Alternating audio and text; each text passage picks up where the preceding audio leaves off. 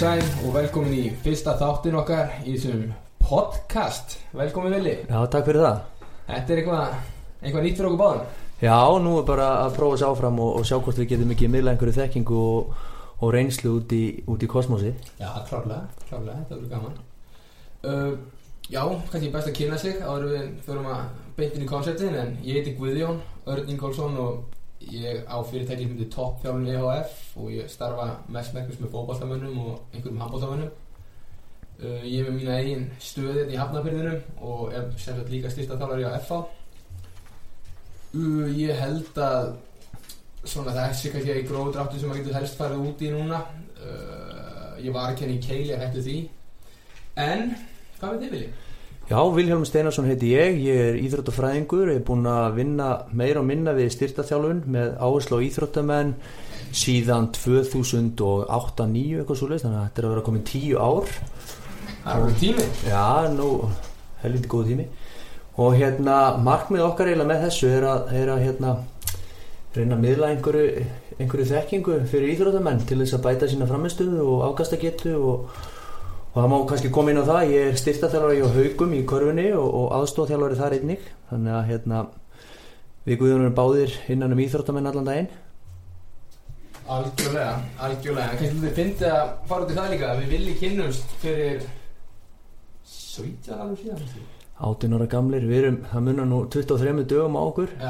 Dettum í hérna, 35 ára hérna í, í haust, báðir En við vorum held í 18 ára gamli þegar við vorum að vinna saman á Dominus Guðjón að Guðjón að baka pítsur og ég sá um að koma þeim á leðarenda Það var bara það. Og svo eða skildu leiðir smá tíma og við hittumst aftur eða fyrir tilvíðun að við sem fara að vinna á sömu stöð í Nóri Í Noregi árið 2000, byrjun árs 2012 Já, við bara basically flytjum út í loka árs 2011 Já. alveg í lokin. Já, og Guðjón endar þar í eitt og hálft ár. Við, já, ég var á Elixia þarna í eitt og hálft ár og þú flúðir Elixia nú eftir, Ég flúði Elixia eftir, eftir hvað, 7-8 mánuð eitthvað svo leiðis og fekk þar vinnu í, engareknu framhaldsskóla sem er með aðal áherslu á íþróttamenn sem sagt bara, bara sem skóli fyrir íþróttamenn og var ég þar í rauninni íþróttastjóri fyrir styrtaþjálfum þar sem við vorum með 27 íþróttagreinar og svo ég bara um skipula á styrtaþjálfum fyrir, já, mismunandi íþróttagreinar.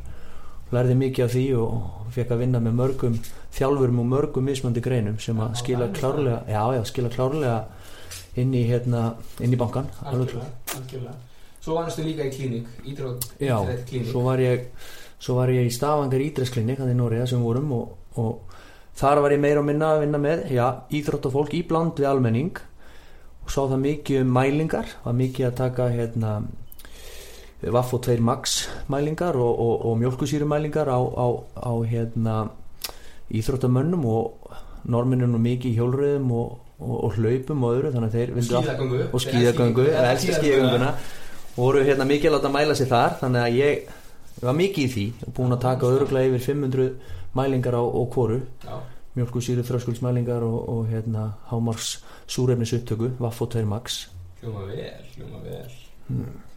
En já, heyrðu, við erum vist búin að velja okkur viðfánsefni í dag og eins og við tölum um hérna áðan þá er okkar markmið að reyna aðstóða sem flesta við að bæta sína þjálfun og koma og deila okkar hugmyndafræði. Við skulum hafa það á hreinu að það sem kemur fram hérna er alls ekki hinn eini rétti sannleikur heldur þetta meira okkar hugmyndir og sem við höfum lesið og okkar hugmyndafræði sem við höfum mótað með tíð og tíma. Þannig að það er ekkert að hengja mann fyrir það að segja eitthvað eitt hérna því þetta er bara eitthvað sem við höfum prófað okkur áfram með. Og það má líka segja að það væri frábært fyrir okkur að skapa umræður. Já, algjörlega. Skapa umræður, koma með input og, og hérna, segja hvað ykkur finnst því að hérna, við erum líka þessu til að læra. Og þetta er náttúrulega fyrst og fremst fyrir okkur að, að kynna okkur kannski viðfánsefni sem við kannski ekki verið að lesa mikið um eða nota mikið í einhvern ekki langan tíma. Líka bara til að aðstofa okkur eða bæta okkur sem þjálfara. Algjörlega. Því að maður er alltaf, eins og maður segir sjálfur maður er alltaf sífælt að læra og maður fer reglulega ringin, maður er með einhverja hugmynd svo maður frá hennu, maður er alltaf komin í hugmynd Algjörlega. svipað um að tala með Michael Boyle Já. sem áður við litum á rekk já, akkurat en hérna það sem við ætlum að fara yfir í dag eru sem sagt tvær æfingar sem að eru mikið notaðar af íþróttamönnum og, og almenning vissulega líka. En það eru kassahopp eða box jumps og hérna hipþröst eða mjadma rétta. Og hvaða, við ætlum nú aðeins að ræða um þessar æfingar, kosti og galla og hvernig er þetta að nýta þær til þess að auka sína afkasta getur sem íþróttamaður. Algjörlega. Og það er á bá, bá, þú veist bæði þess að þess að taka í gegnum eru mjög umdeild og hafa bæði pluss og mínus. Mm -hmm. Og maður sér oft á tíðum menn vera að nota þessar æ- báðar æfingar meir upp á ego heldur en performance. Já eins og við þekkjum bara það er 2018 og það eru samfélagsmiðlar og ef eitthvað lítur vel út á Instagram að þá hérna er alveg góða líkur að einhver aðbyrðið upp eftir þér. Algjörlega og hérna og þetta fær umtal Um. og fólk sem heldur að þetta sé bara leiðin til að gera þetta. Já, og kannski stóra vandamáli er að við sem erum í þjálfarastólunum við sjáum kannski hvað er rámt við þetta með hinn almenni borgari sér þetta og þeim finnst það mjög impressive. Algjörlega. Þannig að þess vegna kannski líka mjög viðeigandi að taka þessa þessi tvö koncept fyrir og aðeins grafa dýpri í þetta. Já, Hvoru viltu byrja á? herruðu, ef ekki bara byrja á kassahópanum Já, mér líst vel á það Fyrir þá sem ekki vita hvað kassahóp eru þá er eins og nafni gefið til kynna þú stillir upp eh, kassa sem er ákveðið hár og, og markmið er að hoppa upp á þann kassa uh, hljómar einfalt en er tæ mjög tæknilega æfing kraftæfing og uh, til eru nokkra útvalsi sem við eru kannski meira í á eftir en hérna af hverju ættu að gera kassahóp? Já, það er þannig að þegar við gerum kassahópin þá auðvitað erum við að vinna með kraftin og ég nota mikið sjálfur sem uppbytun æfingu og tek líka sér að úr höggið við lendingu með að fara á kassan svo getur líka auðvitað að nota kassan einan og sér við að kenna lendingateknina eins og við eins og við erum búin að ræða. að ræða hérna. Og kostur við það að vera með kassa og það er auðvitað það eins og segi maður hoppar upp, maður lendir og svo þarf maður að stíga niður af kassanum Eitt af því sem er mjög hérna, uh, algengt er að verið sér að hoppa niður að kassanum.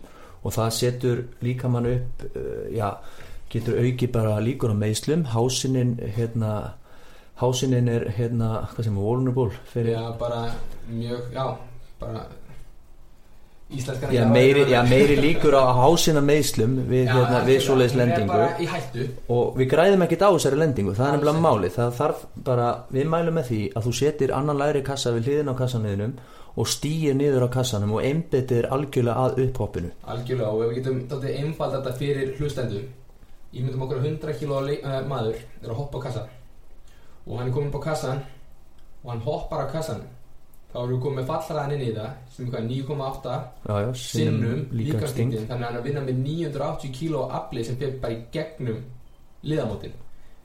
Og það er alveg helvíti mikið afsækja orðbræðið sem sagt högg.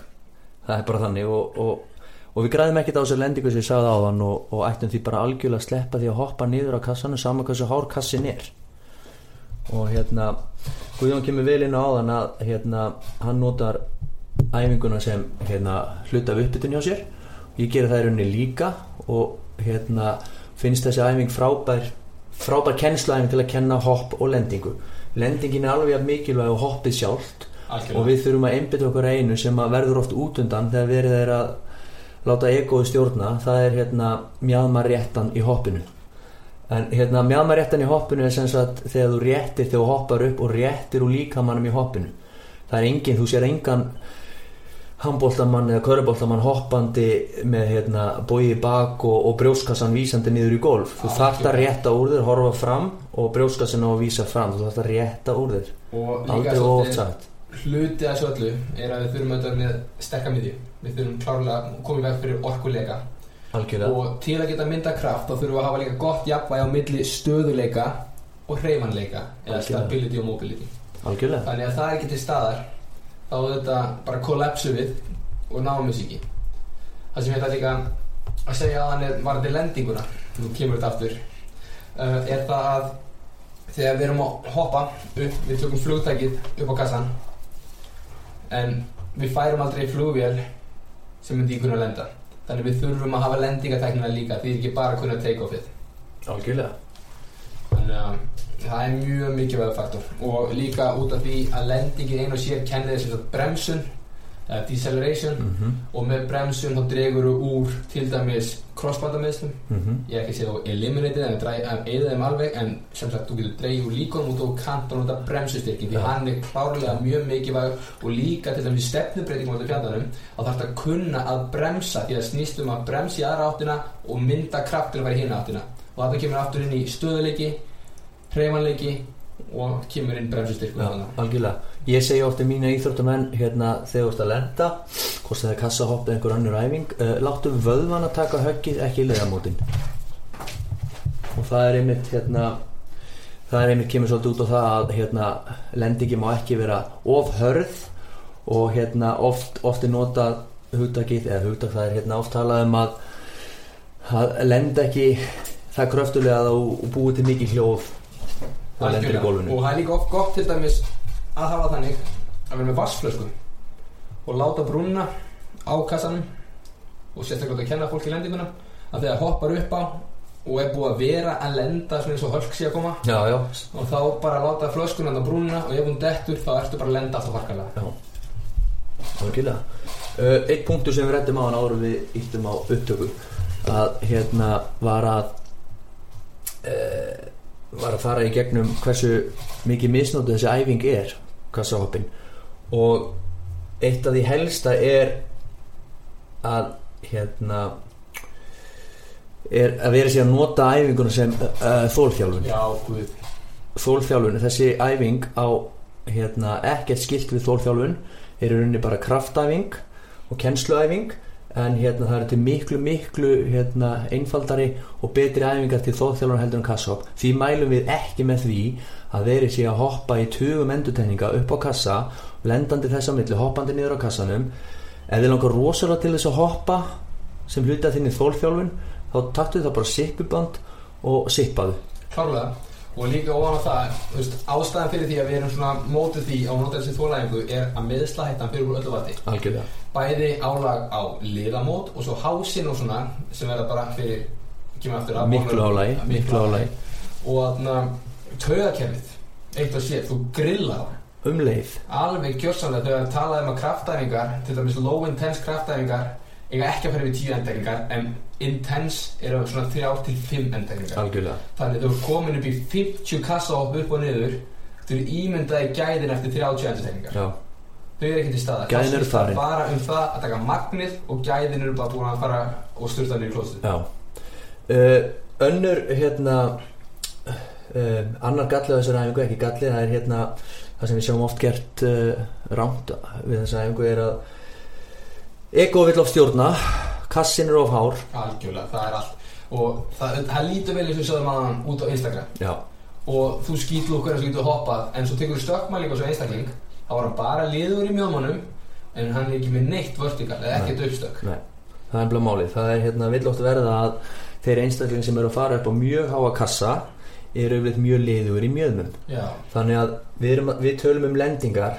Ég sé ofta að hérna, þegar þú ert að reyna átt á því hvernig þú er að lenda og í hvað stöðu er að uh, ég segjum ofta 100 pluss gráður á, á nýlinu að hérna vertu, lendu þannig að þú geti verið tilbúin að hoppa strax upp aftur. Ef þú lendir á djúft, þar að lendi kassinur á hár ef þú lendir á djúft, þá ertu að eigða auka kraft í að komast upp úr dýfstu stöðunni til þess að ná að sprengja upp aftur. Þú í raunin að lenda nokkuð grund til þess að vera tilbúin að sprengja upp aftur og þetta er alltaf hluti af svona plíometrískri aðferðafræði sem að hérna, sem að fari verður í kannski setna algjörlega og það er klárlega líka eitthvað sem við þurfum að fara inn í því því að það er líka klárlega mjög miskil í koncept og það er bara heilt þáttu fyrir sig að það er að bæða metri frá A til að- algjörlega og, og úr því, við, úr því við erum að tala um kassahopp þá er kassahopp ekki plíometrísk Nei, það er stökkaðing og það er líka mjög miskil að fólk heldur það að kassa, eh, hoppa á kassa sé bara eitthvað plyometrics en það snýst um allt, allt annar hlut. Algjörlega. Og við skulum þessi segi, ekki að fara alveg það núna Nei. það verður eitthvað rætt í en hérna einhver loka orð um kassahoppingu stiklað á stóru? Já, bara segjum strax. Hugsum gæði. Algjörlega fram með hvort sem það er fjöldi endurtekninga eða hæður á kassa hugsa um gæði freka þá að hafa minna magn af endurtekningum en þá kannski fjölga settur á móti og vilt hækka aðeins voljúmið á æfingunni. Og taka þá kannski lengri kvíldir inn á milli. Algjörlega. Þú getur lótaði upp hvort sem þetta í þingingavesti eða með handlóð eða eitthvað. Já, en það sem ég myndi samt hafa í huga er það sérstaklega átt að hoppa á viðarkassa eða stálkassa þá kannski myndi ég frekar sleppa því því að hættan er of Ef þú ert með svona, ég er með svona í mínu, gef mér svona púða svona, hvað segir maður, stökkassa sem eru úr svona fóm, fóm, fómpúðum sem getur ráðið upp þannig að það er lent, ef þú mislegt hoppið þá ertu ekki að fara að skafa af því leikin og slasa þig uh, en svo er kannski líka eitt, við fórum ekki alveg inn í mismundi útgáður af hoppum. Það er kannski ágætt að koma fram, fram með það líka. Já svona áður Við við, getum- sleppum þessu lausu Það er hérna útfæslu sem ég nota mikið er, eru sitjandi kassahopp og þá hérna byrjar einstaklingurinn að íþróttumæðurinn sitjandi á kassa. Og við tökum þá út lengjandi vöðvaálæði við það sem að fyrir það sem er rauninni þegar við beigjum okkur niður áður en við hoppum. Uh, við tökum út lengjandi vöðvaálæðið og rauninni notum bara kraftin í að hoppa beint upp. Þar getum við ennþá betur fókusera á að hérna rétta vilumjöfnum og hérna, þessi æfing er ágætt upp á það að gera. Ef það er mikið leikjálag eða æfingálag þá er rosalega fínt að taka út lengjandi vöðválæð upp á það að þú finnur kannski ekki jafn mikið fyrir æfingunni daginn eftir og getur þar alveg eftir meiri krafti þinn í íþróttagrein. Og hérna svo kannski, já, hvað viltu koma næstu útgáfu? uh, droppið. Droppið. Og þá, eh, við getum þetta tíu droppa bara ef við tökum svona vægt plyometrics inn í. Já, já, getum við líka tekið hérna, krafthoppið sem við tölum um En þarna droppið er þannig að þú, og er rosalega miskilið, að þú droppar að kassa, þá er kassin allt og hátt til dæmis. Mhm, og sem sagt feysið á milli, amori, feys minnum þetta heiti, ég Mhm. man ekki alveg ég ná orðið eins og það heiti, en svona ítr- þegar þú ert að skipta úr vöðvalengingu í vöðvasetningu, mhm, að það verður allt og langt. Já. En, en í alvöru plyometrics þá má það ekki vera meira en 0,2 við 0,23 sekundur þannig að þegar hoppar að kassan máttu ekki lenda í sekund og hoppa svo upp því þá ertu bara að dempa allt power út. Þannig að það snýst um að droppa bara af litlum kassa og kýla jörðina þannig að þú fljúur upp.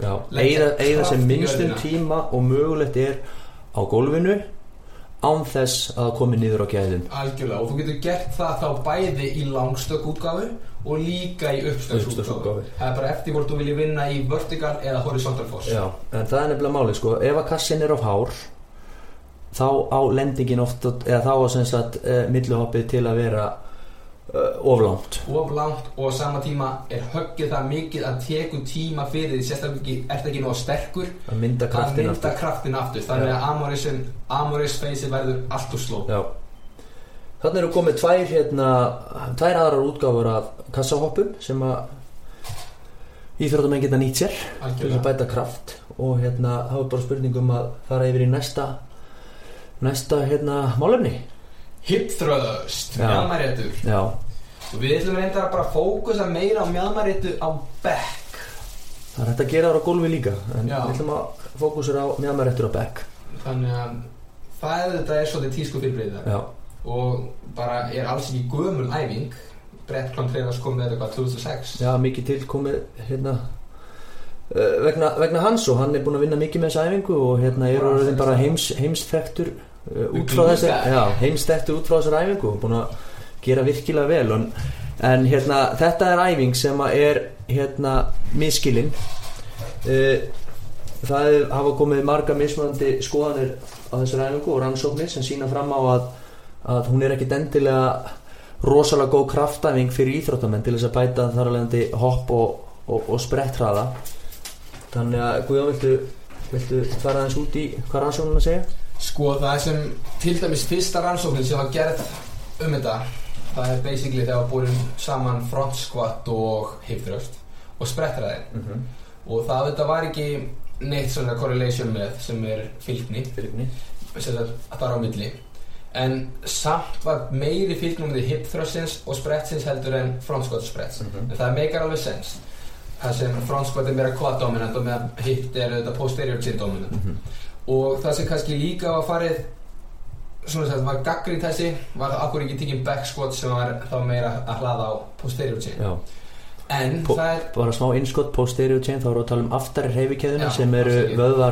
Vöðvar aftanilegri, ras, mjóbak Já. og í raunin bara vöðvarnir sem liggja aftan á líkamann en sko rökin sem Brett kom með í þessum á móti þessu var það að það voru ekki neynir, sem sagt uh, þjálfara tilbúin að leifa þeim að mæla uh, sína viðskiptavinni í sex vikur með backskot eða eitthvað, þeir akkurat. stýra eins meira þannig þeir bara tóku þessi þeir gáttu tekið og þess vegna var notað framskotið Já, einmitt uh, Fyrir þá sem ekki vita uh, hvað æfingu við erum að tala um þá er þetta, þá er þetta æfing með stöng þar sem að, já, íþróttamæður þetta er náttúrulega mikið, nota bara almenningi líka. Við getum sett bara vídeo í notes. Já, já, við getum sett bara vídeo inn af, af þessari æfingu.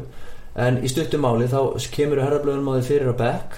Og hafið á hreinu herðablöðin eru ofan á bekknum ekki Já, herðablöðin eru ofan á bekknum. Já. Og hérna stöngin er komið fyrir á mjöðmum undir mjálmabeinin Já, annars getur það verið vond mjög vond og hérna og markmiðið er að lifta stönginni setja hælan í gólfið undir undir hér Og rétta- þrýsta hælunum vel í gólfið og rétta úr mjöðum og þá erum við að tala um að rétta úr mjöðum ekki að fara hálfa leið upp. Ekki láta ego í stjórna setja mikið á stöngina og fara hálfa leið upp. Og kannski líka ég kem, kemur svona plug þá gerði ég þetta fitness tips þátt sem fjallaði um að fá meiri virkni í rasluðan með því að kreppa sem sagt að grípa í gólfið með stórutáni og til dæmis í hipþröstinu ef þú þrýstir hælun niður og grípur í gólfið með stórutáninni þá færðu ennþá meiri virkni í rasluðan og þetta er klárlega eitthvað sem er gott að gera eða orð en að sérstaklega átti erfiðleikum að finna hvar spennan kemur og finnst þú verið að taka þetta meiri í mjóbakinu því þetta er eina kannski líka æfingi sem mátt lóta og þá máttu tilta mjálmagreitin uh, oft séð uh, eitt af algengum mistökum er óstöður bekkur. Já, ha, það er stórhættur já, það er stórhættulegt. Ef þú ert að gera þessa æfingu uh, ef þú ert með óstöðan bekk kontonum fyrir hérna upp við vegg eða hafðu einhvern standandi já, já, eða hafðu einhvern standandi fyrir aftæði þannig að þú í raunin átt ekkert að vera íta bekknum aftur. Nei, þú ýta raunin að vera þingdin fyrir upp og niður en það verður alltaf eitthvað það verður alltaf einhver reyfing á hérna, líkamannum þannig að hérna, bekkurinn getur færð á reyfingu og tala ekki um ef hann er mjög óstöður og það getur bara þetta er mjög, mjög, mjög safe æfing. En hérna en ef að uppsetningin er léleg og mikil þyngd eða hérna ef þú liggur að ert með höfuð á bekknum og hálsinn allur krúmbulur að undir og bekkurinn óstöður þá getur um meitti þannig að þessi þrýr þættir settu hérna hafðu bekkin stöðan herðablun ofan á bekknum og passið að setja stöngina undir mjálmabeinin já, Ok, og ég verður að segja menn þú er komin yfir 100 kílón þá máttu nota púða á mjálmabeinin já. ekki fyrir Óskrifuð regla. Þú er að örni Já, nákvæmlega. En hérna, svo við förum aðeins í hérna uh, kostina við þessu æfingu. Uh, Ég las grein hérna eftir Erik Kressi þar sem að stiklar og stóru úr alls konar rannsóknum hérna í sambandi við hiptröst bæði jákvæðum og neikvæðum og þá kemur það í ljós þannig mikið verið rætt um það að þessi æfing uh, eigi sér ekki hérna væri ekkert sérstaklega góð fyrir íþróttamenn. En við verðum náttúrulega átt okkur af því að til þess að búa til kraft og hraða þá þarftu styrk. Og þessi æfing er frábær til þess að byggja upp styrk í aftari Algjörlega. og þann, þannig getum við fært já, yfirfært að yfir í sprett og krafthraða þó það sé ekki kannski ákkurat hérna, direkt fylgni yfir í sprett hraða þá er hún frábær til þess að byggja upp styrk. Og svo má þetta ekki glemma því hún heitir mjálma rétta. Hún er að kenna þér að rétt úr mjöðminni. Ef þú ert með allt og þungt og nær ekki að læsa mjöðmannum þá nær ekki að prógrama hausin í það að kunna það. Og þetta kemur það oft á tíma er gott að kannski að vinna með þess léttari þingdi 50-75-80% af kannski þingdinni og læra að læsa mjöðmannum svo líka með læri það Algjörlega. En svo þetta eins og ég líka við fórum inn í rannsókn á, það hefur ekki verið rannsakað heldur til dæmis dýnamíska útgáfan að þessu Nei, Ég hlaup til dæmis, þá ertu með dynamic movements alltaf að læsa mjöðmannum og miklu hraðari heldur en það þegar þú taka þunga koncentrik og læsa mjöðmannum einum og sér. Mm Þannig að það væri mjög gaman ef ykkur myndi kíkja þetta í einhverju meistarverkenni algjörlega. Hann eru konum góða hugmynd. En hérna uh, Já, þeir sem hafa aðalega verið að gaggrina þessa æfingu eru hérna, já, þjálfara sem að einblina mikið á sprengikraft. En hérna Brett Contreras sem er nú uppáfsmaðurinn af þessari æfingu konum með góðan punkt að hérna, og ég er með töflu hérna fyrir fram að mig að 64% af þeim sem eru að framkama þessa æfingu eru einstaklingar sem eru að leitast eftir flottari rassi. Er betri físík, betri, betri líkanstöðu og betri hérna, styrk og uh, flottari rass. Þannig að hún er mjög vinsað með að hvenna þessi æfing og ef ef þið farið á Brett Contreras á Instagram og fylgist með honum þar þá sjáu þið hann, hann rúar inn alveg haug að dömum sem er að senda honum hérna skilabóð með hvað hva þessi æfing hefur gert uh, gert vel fyrir þær. Glúka Já, þannig að hann er, hérna, hann er alveg búinn að finna sitt kallinn En já, þannig að það er staður og stund fyrir þessu æfingu fyrir alla. Hvort sem þú ert að leitast eftir bættu útliti, meiri styrk eða auknum krafti. bara frábært vopni í vopnabúri. Algjörlega. Og hérna við báðir, við rettum þetta nú fyrir fyrir upptökuna að við erum báðir mjög hlindir þessari æfingu og hérna notum hana oft með okkar íþróttamenn en það er staður og stund fyrir allt og Já, hún hendar kannski ekki inn í alla fasa. Alls ekki. Og svo getur við líka unnið þetta öðrum fæti. Það getur unnið balansin á móti hægur og vinstri. Já, og svo er þetta rosalega finnst mér leðalt þegar menn er að koma með einhverja sleggjur út í loftu og segja þessi besta sprengikraftsæðingin það er rámt því að þú veist þetta er klárlega vop, í vopnabúrið en ekki besta við sprengikraftsæðingin verðum að hugsa þetta aðeins stærra. Já, og hérna og eitt sem við kannski komum ekki inn á áðan að hérna þessi æfing reynir á aftar reyfikeðuna aftanlæri, aftanlæri svöða og, og rassvöða og mjóbak og, og fleiri.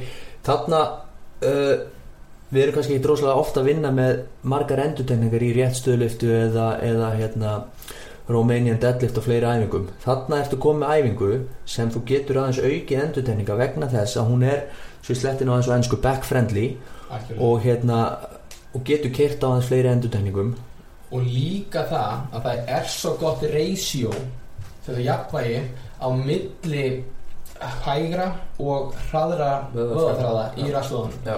þannig að það má klárlega leika sér að lóta þetta upp þungt og má líka leika sér með fjölda einstakningar Já, þannig að hérna, svo er þetta komin á það að segjum sem svo að þú hafi verið áttu meðslastriða efri líka hvort sem það eru axlir eða, eða olbogi eða annað þar sem þú getur ekki verið mikið að vinna kannski með réttstöðuna eða, eða nébegu þá er þetta klárlega æfing sem þú getur hérna tekið svolítið þungt og unnið upp styrk og, og við, við, við þekkjum báðir marga íþróttamenn sem hafa átt við axlar uh, eða olbo eða úlisvesen sem að kannski eru ekkert mikið að vinna með hérna nébegu og, og réttstöðu. Þá er um að gera skella stöngin á mjadminnar og Algjörlega. byrja að vinna með mjadmæriðna þannig að staður og stund fyrir allt. Heldur betur. Og við tókum aðeins dæna með gáðan líka og það er ekki endilega að taka sér stöðu á back Vist, ef þú ætlar að vinna í rastöðum þú getur til dæmis best hegju bara í, í powerrackanum ef þú derfið með að koma þér stöðu á back og þú er rétt unni bara með mjadmæriðinu þannig. Þannig að við Algjörlega. látum vídeo á því líka í sjónótið þannig að margar, margar leiði til þess að vinna uh, og bæta mjadmæriðna og, og klárlega er hitfröst ein af já, ok, okkar mati eina bestu æfingu til þess að þjálfa mjadmæriðna byggja upp styrki þessari mikilvægur reyfingu því að það, krö- það er kröftum mjadmæriðna í nánast öllum íþróttum. Algjörlega og hún kenniði líka svolítið þessa hins hreyfingu hvað séum við? Mjadma beig mjadma beigju æfingu já. já, og á sama tíma þú ert að fara niður með þingdina og svo kennir þeim kröftuga mjöðma réttu. Já, þannig að þetta kennir þeir rosalega mikið að læsa mjöðmannum í hreyfingunni. Já, algjörlega. Og er einn af þeim þáttum sem þarf að hafa í fuga eins og í hraða það er ef þú getur sagt, mynda kraftin hratt í mjöðma réttunni út frá því að koma með góða úr góðri mjöðma beigju þá ertu klárlega bara að vera hraðari. Algjörlega. Þannig að einhver loka orð við vonum að þið hafið haft gaman að þessu og kannski eitthvað gagg líka. Já, þetta Og- var bara helviti gaman. Já, já, og hérna við uh, ætlum að vera duglegar að taka upp og reyna að deila með ykkur skemmtilegu efni sem getur mögulega hjálpað ykkur að bæta ykkur sem íþróttamenn uh, ef þið eru ekki íþróttamenn þá getur mögulega að tekið eitthvað líka út frá þessu og, og bæta ykkar þjálfun. Og því að hérna, það þið- græða allir á því að, að, að æfins og íþróttamenn. Algjörlega og svo líka bara ef þið er ekki að þjálfa en hafi kannski klárað íþróttablaði nám eða einhverjum nám og hafi gaman að þessu þá bara vonandi er það að fá einhverja visku úr þessu. Já, Okkar plan er að reyna að hafa þetta reglulega og svona við horfum á tveggja vikna ramma alltaf og svo þarna verðum við með sjónóts sem við setjum mikilvægastu punktana niður. Og klárlega deilum þess alltaf á Instagram þegar við gefum út nýja þætti. Já, og gerum þetta aðgengilegt fyrir alla. Já, og já, er þetta ekki þá bara nokkurn veginn bundið enda hjá Jú, og, og eins og ég sagði í byrjun þáttarins uh, endilega komið með endilega kommenta á hjá okkur hvort sem það er neikvæmt eða jákvæmt við tökum það til okkar. Algjörlega. vinnum með það, reynum að bæta okkur sjálfur þetta er fyrsta podcasti okkar. Guðjón hefur rappað svolítið í gennum tíðan, hann er aðeins hérna, að hann kann að græða þar aðeins vanar en mikrofónum heldur en ég en hérna, en, Ég hérna. síðist þingsam, sko, ef ég horfi hérna á upptökuna lítur þín miklu betur út heldur en mín, sko. Já það ekki? Ég veit að við erum að stilt hann í byrjun. Nei, já, já, ok, en hérna takk fyrir okkur í dag og hérna við sjáumst eftir cirka tvær vikur. Já, og, Og ef þið hafið eitthvað, kannski í lokin hafið áhuga að fá eitthvað viðfangsefni sem við getum rætt um þá ekki hika við að senda okkur post. Hvort sem þau er á e-mail eða bara einhverjum Instagram bara ekki hika við að senda línu. Takk hérlega fyrir í dag við sjáumst eftir tvær vikur. Verið sæl